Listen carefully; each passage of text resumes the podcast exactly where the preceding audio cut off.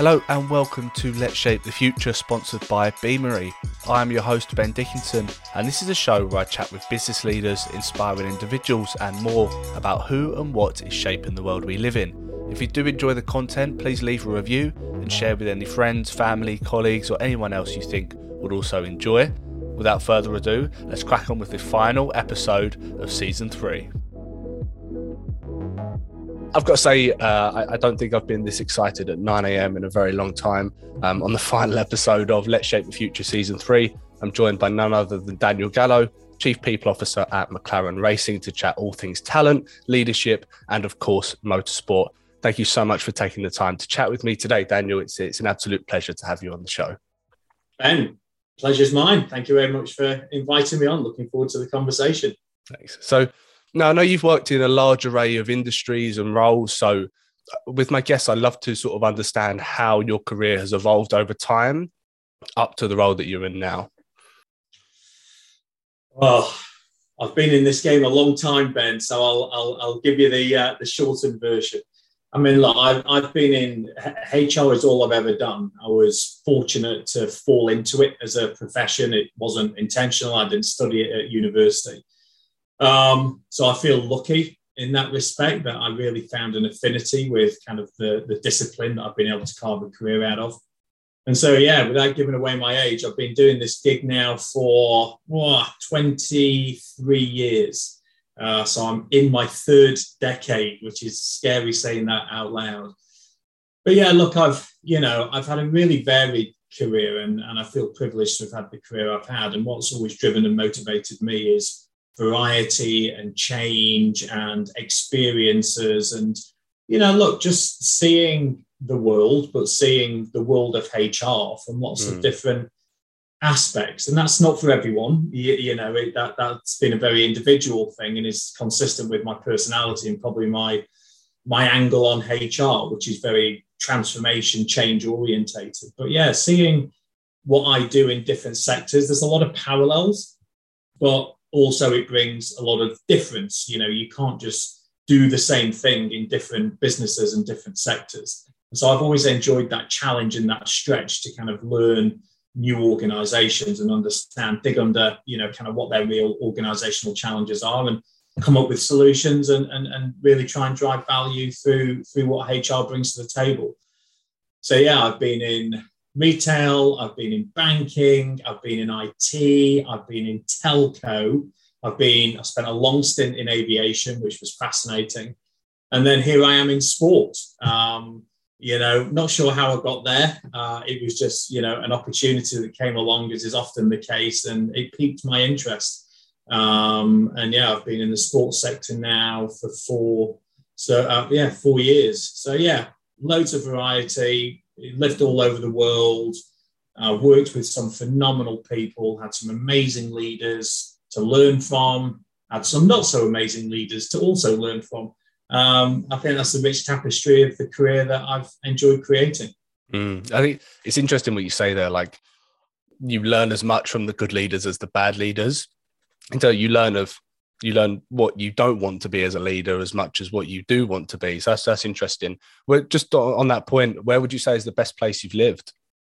Well, best place that well, look, Ben, as a as a as a northerner, uh, I, I, did. I have spent time in. I've lived in Leeds. I've lived mm. in Manchester, uh, Cheshire, and I've always got an affinity to, to that. But I've lived in Chicago, nice. uh, which was uh, which was awesome. I have to be honest. Um, but you know, actually, on and off, I've spent a lot of my career in in the southeast around London. I'm now in the home counties, and there's just something special, I think, about about London and Greater London. The the vibe, uh, you know, the, it's a real business epicenter of the world, and and I've probably had some of my best professional and personal experiences. I'd say probably down south, which my my northern brethren will hate me saying that, but I'll, I'll always be a northerner at heart. But I have been adopted by the south. Mm-hmm. I think, especially with the the office you've got at McLaren, is um, can't complain much about that, right? It is pretty cool. It's uh, yes, it's, it, it, it, even now after three years, it inspires me every day that I walk in there. And I really missed it actually during COVID, and now we're starting to go back in. It, it really, again, it re, emphasizes the importance of the working environment, mm-hmm. you know, and the contribution that makes to, you know, performance and productivity and, uh, you know, kind of talent uh, and how they feel about an organization. And yeah, no, I'm privileged to work in such a, a beautiful and uh, an iconic building for sure. Absolutely. And obviously, I'd be very surprised if a lot of people hadn't heard of McLaren Racing, but they may not know just how far past F1 it goes. Could you give us a view of who McLaren Racing are, but also the different types of racing that you're involved in as an organization? Yeah, sure, Ben. Um, I mean, look, McLaren Racing has been around for 60 years. Uh, and I think, you know, particularly with things like Drive to Survive, the Netflix mm-hmm. series, it has become quite a whole, you know, uh, uh, household name and brand, maybe more so than it used to be, which is fantastic.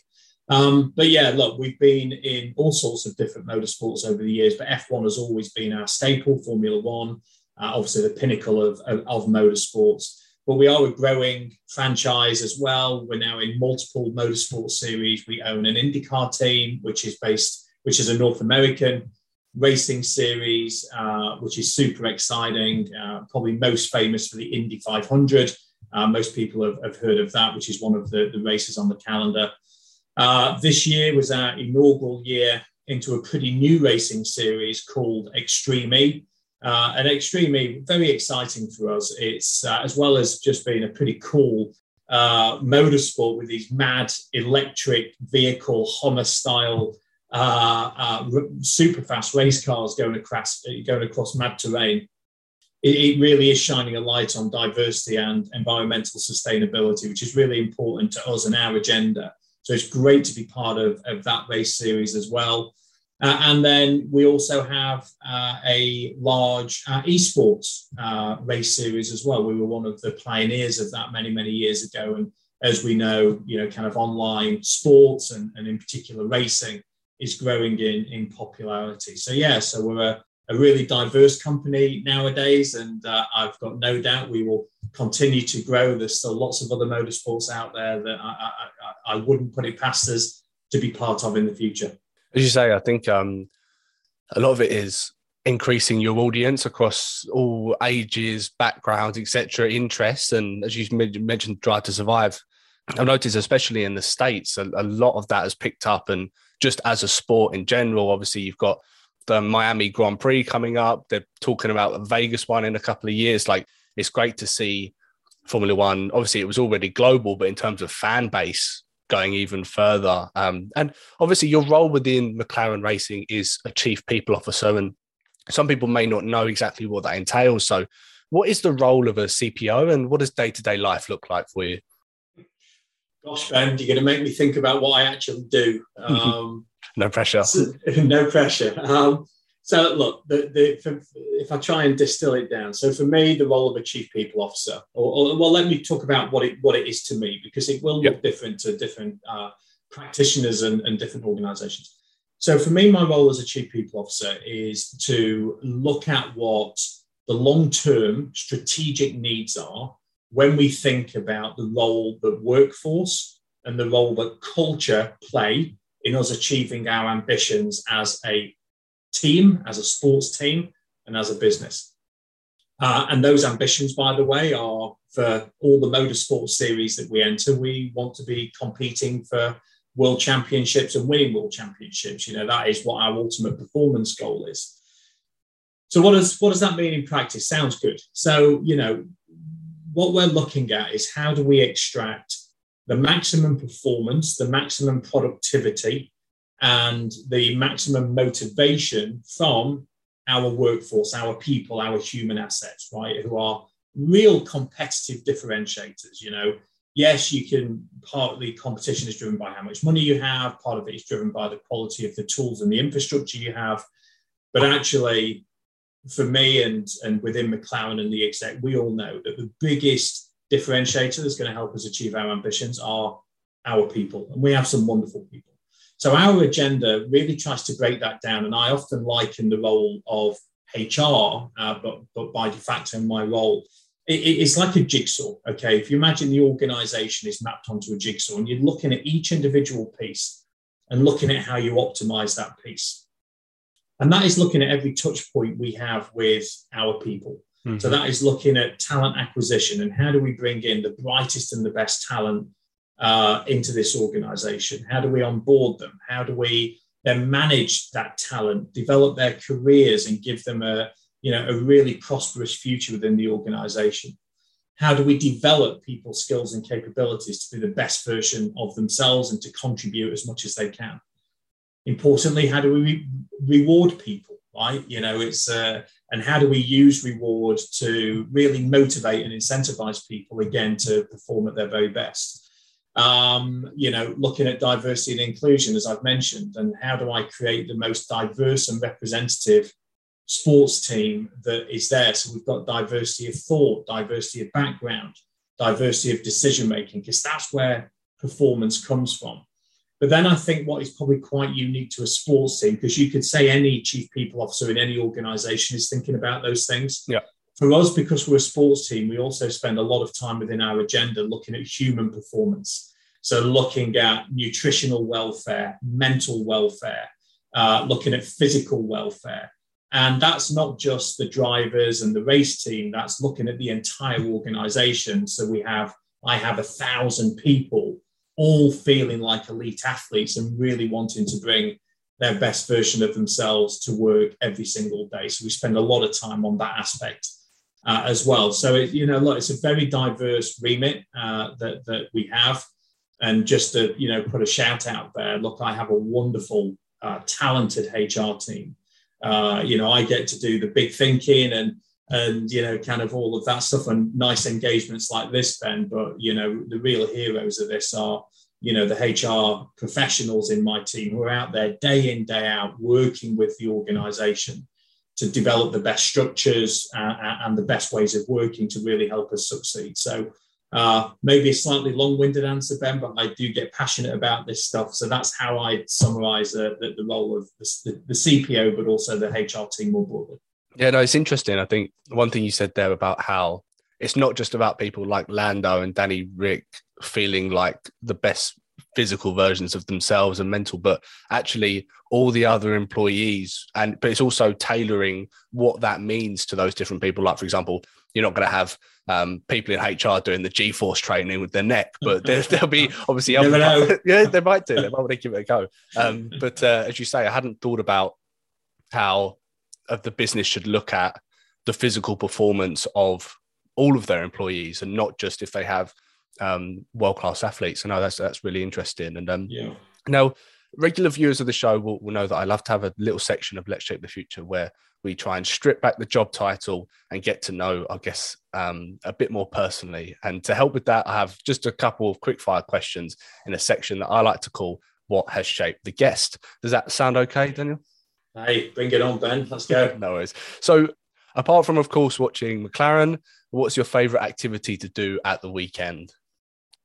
Uh, my favorite activity uh, is uh, having two small children is uh, and, and having a busy job. Look, the weekends for me are really important. So I love spending time with my five uh, and seven year old and my wife, of course uh, getting out and about, exploring the world, playing board games, watching films 20 times over, whatever it is they need from daddy uh, at the weekend. So I think between work and a young family, uh, I don't have any exciting or interesting hobbies, Ben, I'm afraid. I'm one of those uh, boring uh, daddy professionals, but uh, maybe I'll take up chess or base jumping or something in a few years' time. Yeah, I mean that sounds good to me. Um, and you mentioned their film, so it's been the end of a long week and you decide to kick back on the sofa, you've got a drink in your hand and you're watching something on the TV.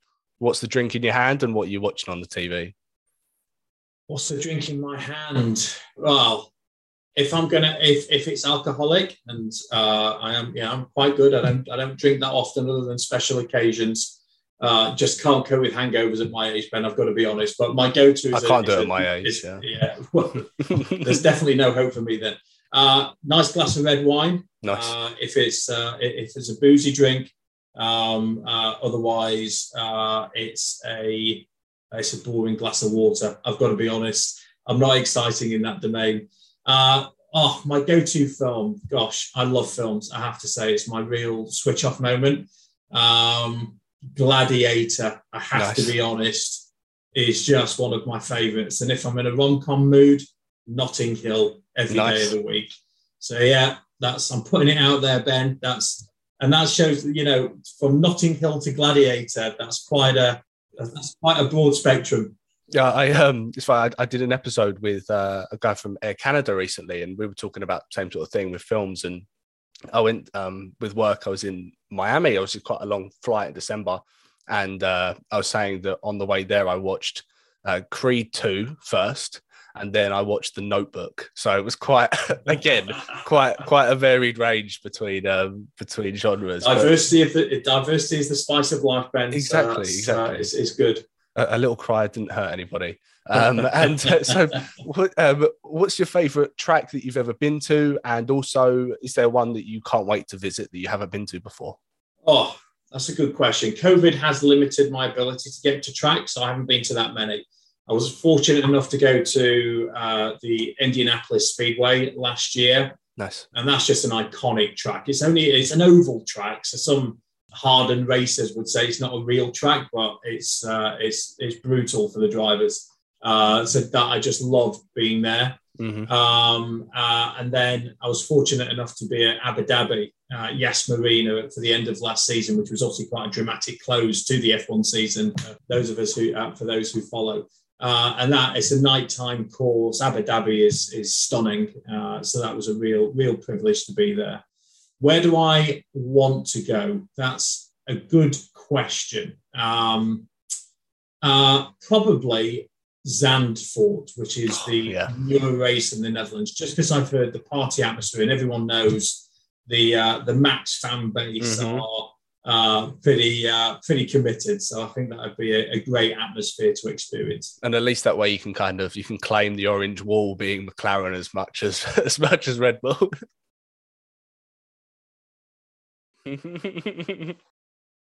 nice, nice, good answer.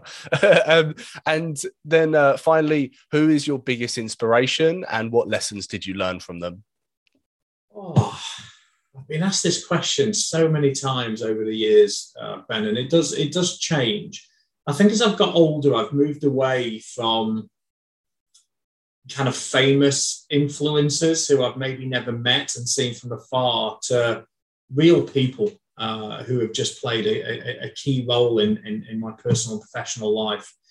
Um, you know, and look, I think one of uh, when I worked in aviation, I uh, worked with lots of different bosses, but I, I had two bosses in particular uh, there, and because they're real, real people, I may not mention their names, but if they watch this, they'll know who they are because I've told them personally the positive influence they had. Mm. But one was my group HR director who brought me in, and the other was one of my divisional CEOs, and you know they really shaped, I think, my thinking around the HR discipline and the role that it plays and the value that it can create if you come to the table with the right mindset. Um, and one of them in particular used to say to me, she, you know, and she'd been in HR all of her working career. And she said to me, you know, as you get to the top table and you're there representing HR, she said to me, and this has stayed with me, you have to think like a business leader first and a HR professional second, and not the other way around. Okay.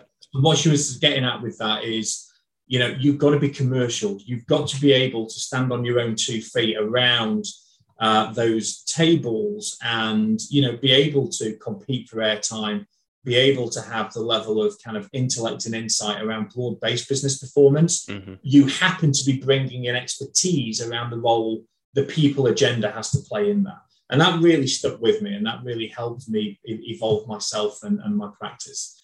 And the and the ceo i mentioned was just so passionate about the role that people played and really lived and breathed that. He walked the talk and he really inspired me. You know, CEOs can be quite commercial animals, and whilst they may get the importance of people, it's it can be a little bit transactional in that they they kind of well we know people are important rather than I really believe in you know creating a wonderful working environment that people want to belong to.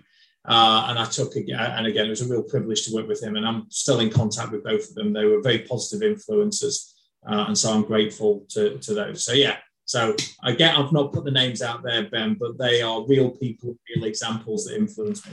No, no, appreciate that. And sorry to interrupt, guys, and I hope you're enjoying the conversation. As we reach the halfway point of the show, I'd just like to talk to you a little bit about the sponsors of today's episode of Let's Shape the Future, Beamery. Beamery's talent lifecycle management platform helps the world's largest organizations deliver more human experiences for talent and unlock the skills and potential of their global workforce. Whether you're struggling to compete for the best talent, are looking to move the needle on your DE&I objectives, or simply leverage AI to drive more efficiency, then Beamery could be the best next step in your talent transformation journey. If you'd like to learn more, then visit beamery.com or reach out to me directly and I can put you in contact with the right people. Now, let's get back to the episode. Then, obviously, so moving on to something you just said there. So, previously, in a lot of organizations, HR may not have had a prevalent seat at that top table, but recently there's loads of studies going around that says HR has actually got the hottest seat at that top table nowadays. Have you seen the mindset around talent shift over your career? Um, and how has your role then sort of changed over time with that mentality around talent obviously shifting as well? Uh, it's a really interesting question, Ben. And look, I think like any discipline, it evolves over time. A discipline can't stagnate. You know, the world has changed. You know, the digital era is upon us. The, the you know how you need to communicate and engage, and how people consume content. So all of these kind of macro, environmental, and social factors have, you know, I think required businesses as a whole to evolve uh, but in particular the workplace and the workforce. Mm-hmm. And therefore, there has been an opportunity for HR to play quite a pivotal role in helping businesses redefine themselves and the relationship they have with their people. Um, now, from a personal point of view, it's interesting because my, you know, I where I learned my HR discipline was in an organization where HR already had a dominant seat at the table. It was a very, very okay. people-centric organization. And that for me set the tone. So I've got to be honest, bar one example, I've only ever worked in organizations because I've actively sought it out. Yep. That HR has already been quite a dominant and positive influence within the organization. So the things I've seen where HR maybe hasn't had that same voice, uh, I've seen from afar and just through my networking conversations. But look, you know, HR has evolved. I think 20 years ago, it was quite back office, it was quite transactional it was about just bringing people in and you know doing quite a lot of administrative activity. Mm. where i see it today is to your opening on that question ben. Absolutely. It is a critical strategic partner advisor you know to the organization to the ceo and to the other executives. And you know there has been this overused term about the war for talent right? But look you know it's a very competitive marketplace you know, high quality people have choice. And therefore, understanding how you differentiate yourself as an organization, your brand, you know, the increasing focus on purpose over profit, your sustainability yep. credentials, you know, the experiences you give, give people, not just the money, you know, not just the promotions, but actually holistically, how, do you care about me as a human being? That the advent of hybrid working and, you know, work being what you do, not a place you go to. So the world of work has become a much more complex, diverse, dynamic environment that HR has to help businesses navigate. And I think it's a it's not an overstatement, and COVID has sharpened the focus on this, certainly. That you know, organizations that don't embrace this and don't evolve and don't give HR a strong voice at the table over time will lose their relevance and their competitiveness in the market to bring in early talent. You know you know young people have very different views of the world and priorities to a lot of the people my age who look like me and sound like me.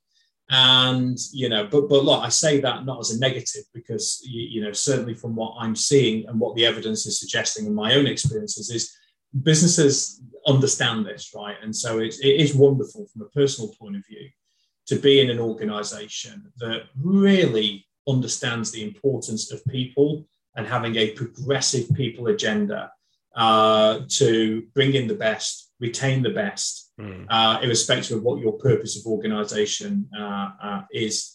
So yeah, that that that that would you know that would be my kind of read on on the last couple of decades that I've been doing this this job. No, brilliant. And to some of your points there, would you say there's a direct correlation between successful talent attraction and employee experience once they're in the business and the success of McLaren's racing teams? Obviously, racing is one on such fine margins that having the best and brightest is so is presumably so pivotal because that could be the difference between top three and fifth or sixth. And obviously, in terms of from a business perspective, the amount of uh, prize money and stuff is dependent on where you come. So, is that where, especially in your type of industry, it sort of amplified the importance of having the best and brightest within your organization?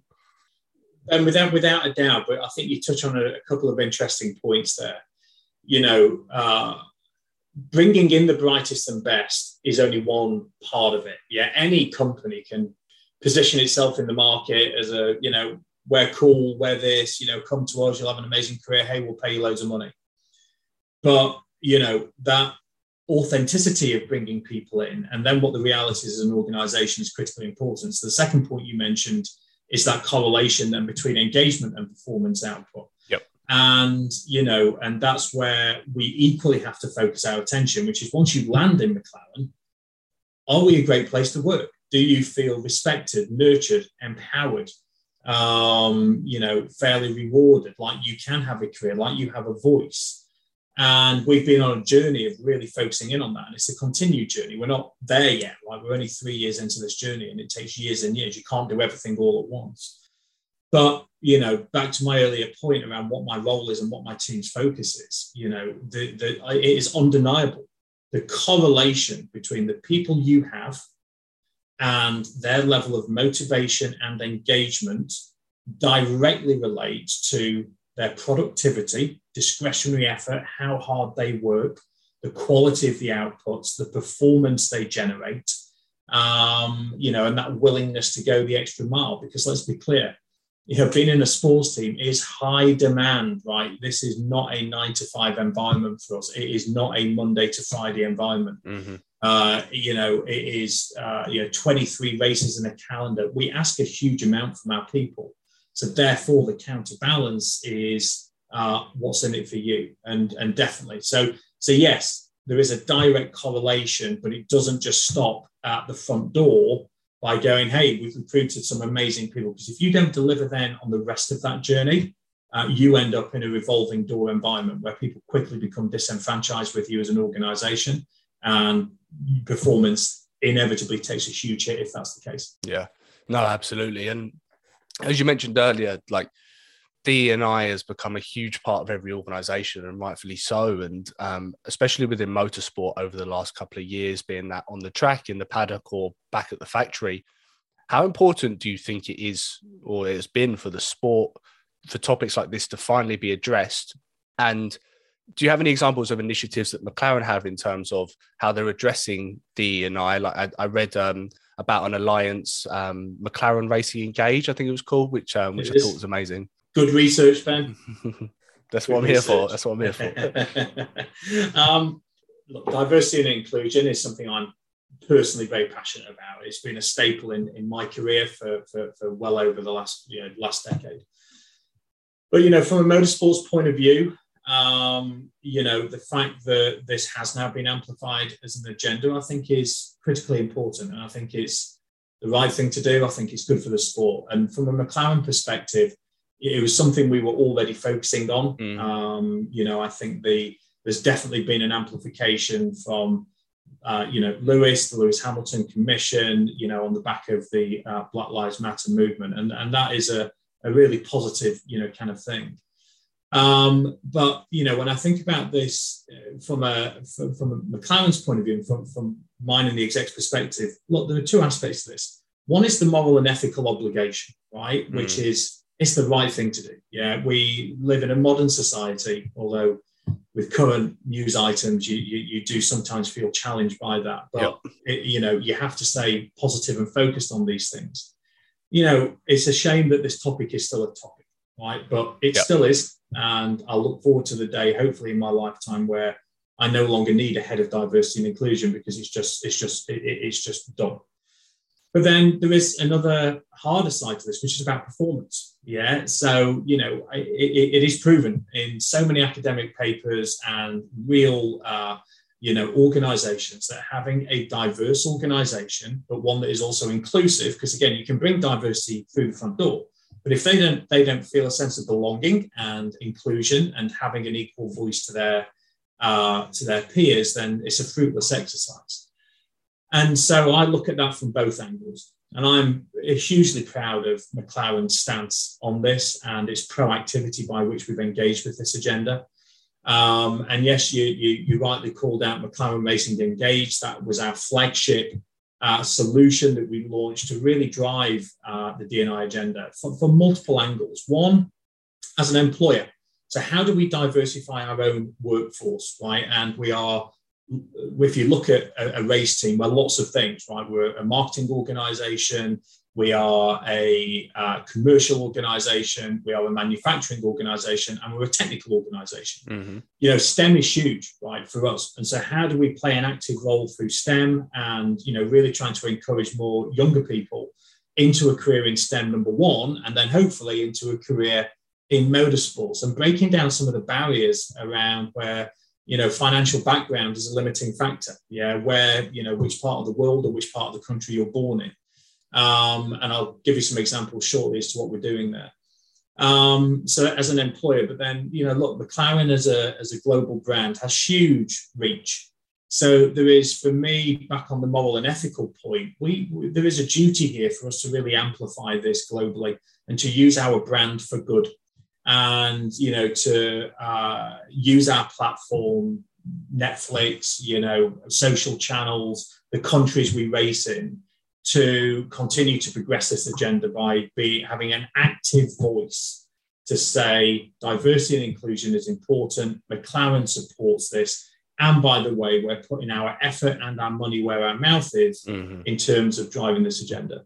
So the alliance that you mentioned, McLaren Racing Engage, you know, look, we also recognize that as a, as a racing, we don't have all the answers. So we went out and we have engaged with uh, four uh, charities, social enterprise organizations who are just experts in their field. They know this stuff. They live and breathe it day in, day out. And we said we want to create a collaboration that drives a really progressive short, mid, and long term agenda that uh, helps us progress as an employer, helps us progress as a brand, helps us progress as the motorsports industry. So we're doing some cool stuff. So we have scholars who are going through the Smallpeice Arkwright uh, scholarship, uh, who are you know super talented boys and girls uh, who want to be engineers but maybe don't have the uh, kind of social background typically that would uh, Yeah. support that. And so we invest money, we invest, we give them access to our engineers, we mentor them, work experience, internships, so that when they emerge out the other side, hopefully I can offer them a contract, right? But if not, um, you know, or they want to go and do something else, we have created some wonderful, talented students who can then go feed into the engineering uh, uh, area. We've also, uh, working with Creative Access, uh, launched a bursary uh, which is giving money direct to underprivileged, um, uh, you know, youngsters who are desperate for a career uh, in the creative industry, but where finances can be a limiting factor. What does that mean? Getting to an interview, right? Having a car, uh, having a laptop, right, that allows them to do their own their, their creative practice. And so we funded uh, a whole range of uh, uh, youngsters there to give them access and to give them a leg up. Um, and I could go on then, right? Again, it's a thing I'm so passionate about. And look, this is a long term investment, it is real. These are not just words. We are really putting effort behind this. The one thing I'll finish on then is us as an employer and a, a statistic I'm really, really proud of. Since we really started to focus in on this around our recruitment processes, where we're trying to source our candidates from, both established professionals but also mm-hmm. early career professionals, last year in 2021, 47% of the new starters who came into McLaren were from a diverse background. That's amazing. And I am super proud of that. And I'm proud of the team. I'm proud of the organization. Now we need to sustain that. And we have talent issues where sometimes there just isn't diversity in the talent pool, yep. which is why there's a longer term play on this as well to try and build the, the, the kind of feeder pipeline. Um, but we're off to a great start. We're not there. We're not finished. We have a lot more to do, but we're on the right track. Good.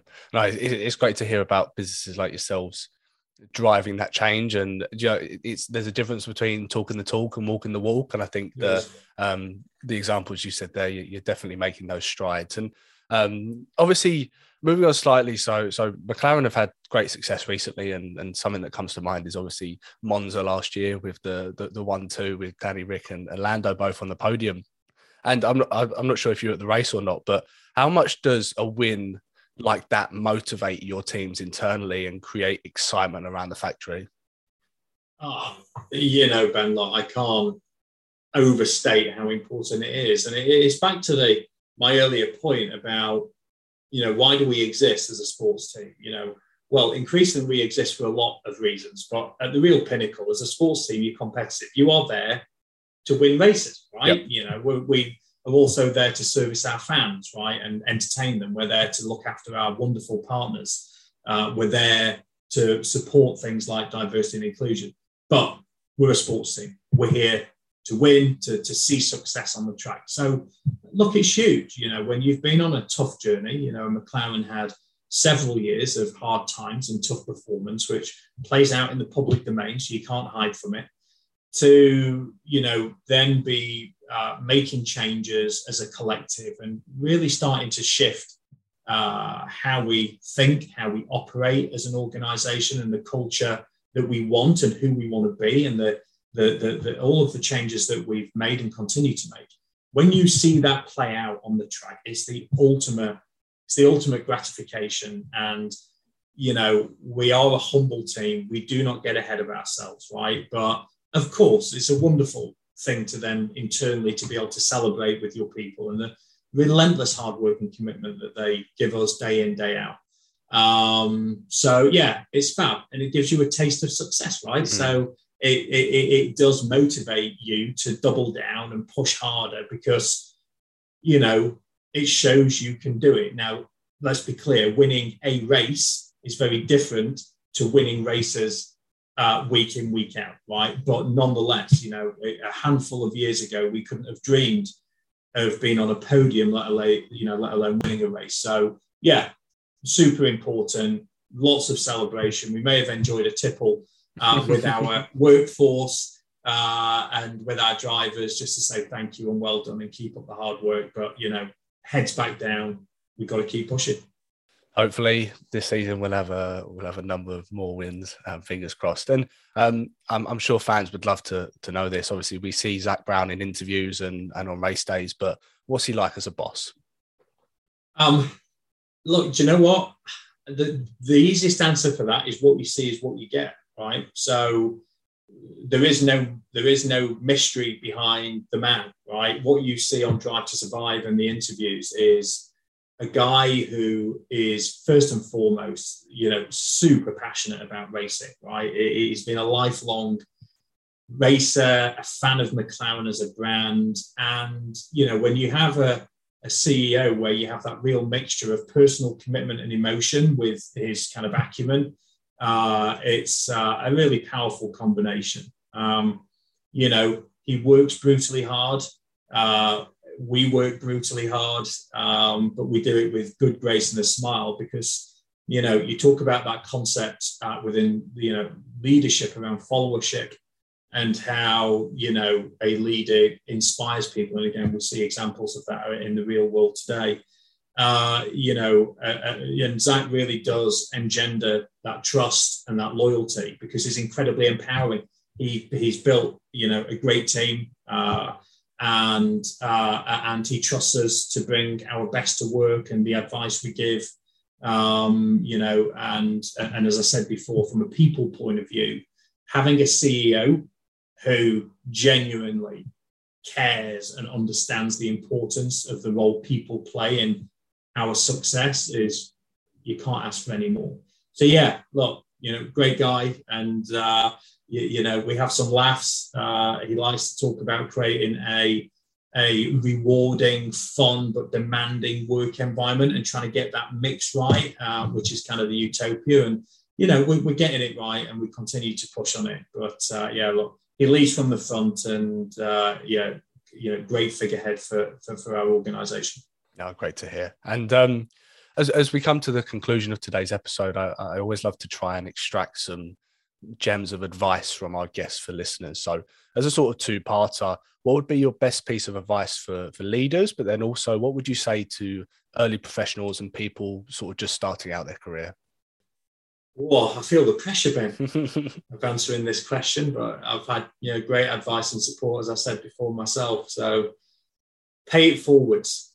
Um, look, let me start with the early professionals. I think um, you know, look, I didn't necessarily come through the conventional route into the workplace. I didn't go to university.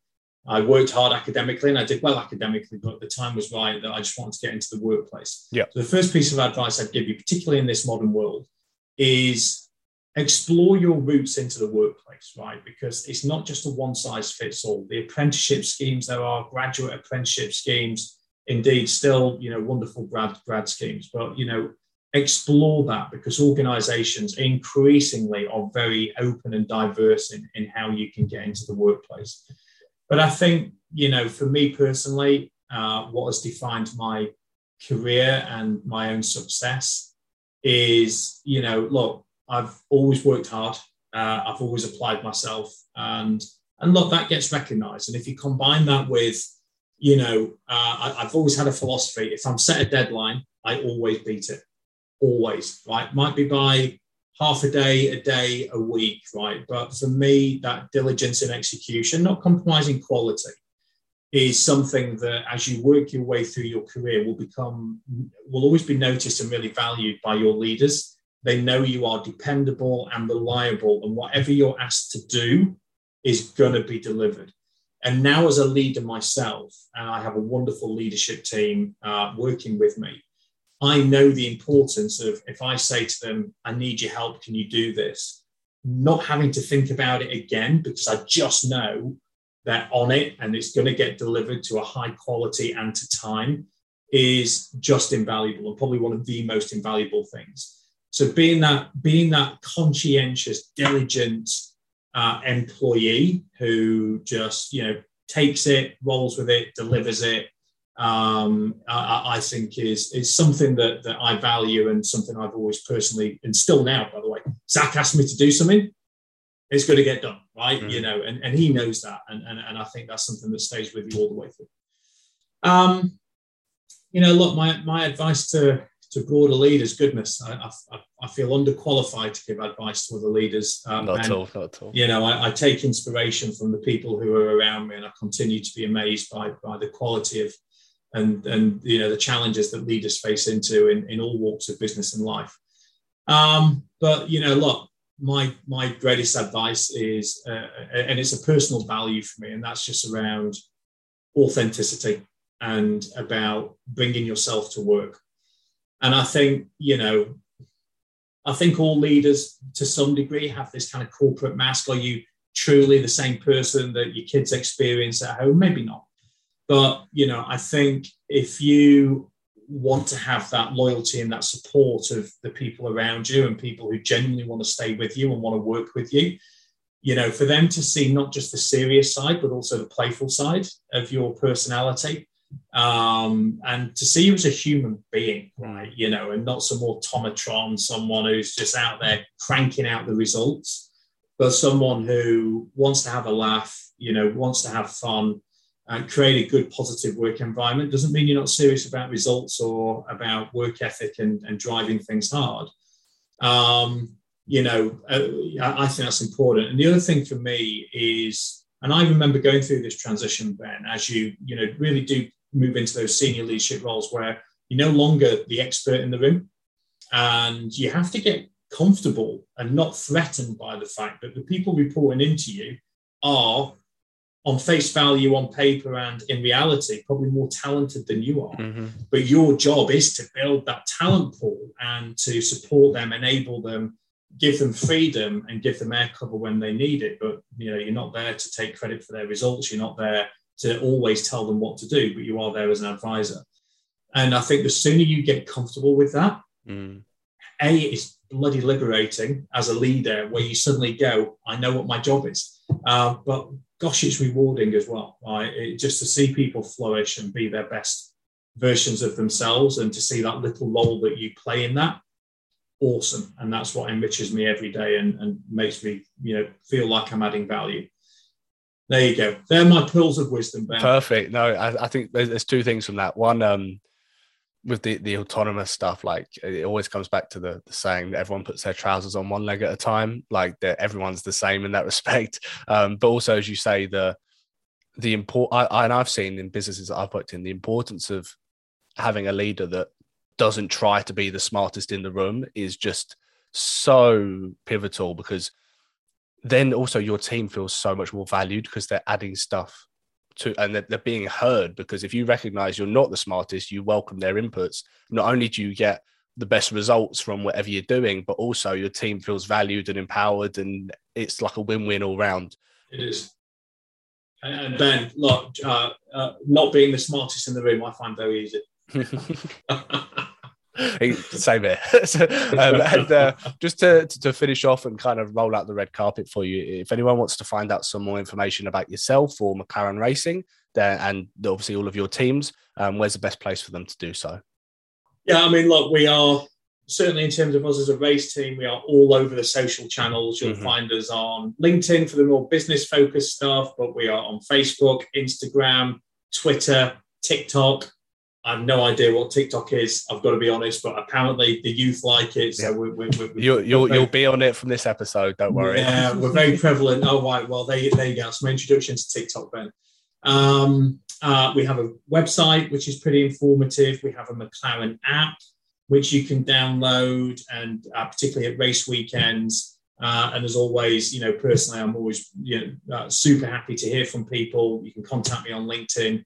Uh, I love engaging with with you know people, and I get lots of approaches about how do you get into F1 and blah blah blah. And uh, I, I, don't always get to reply immediately, but I always try and get around it. So yeah, loads of ways you can engage with the organisation and, and and with me personally.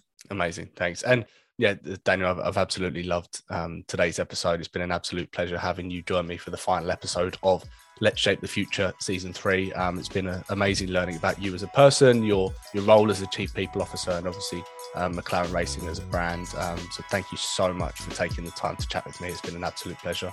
Absolutely, my pleasure, Ben. Thank you for having me on, and uh, best of luck. And that's a wrap on series three of Let's Shape the Future.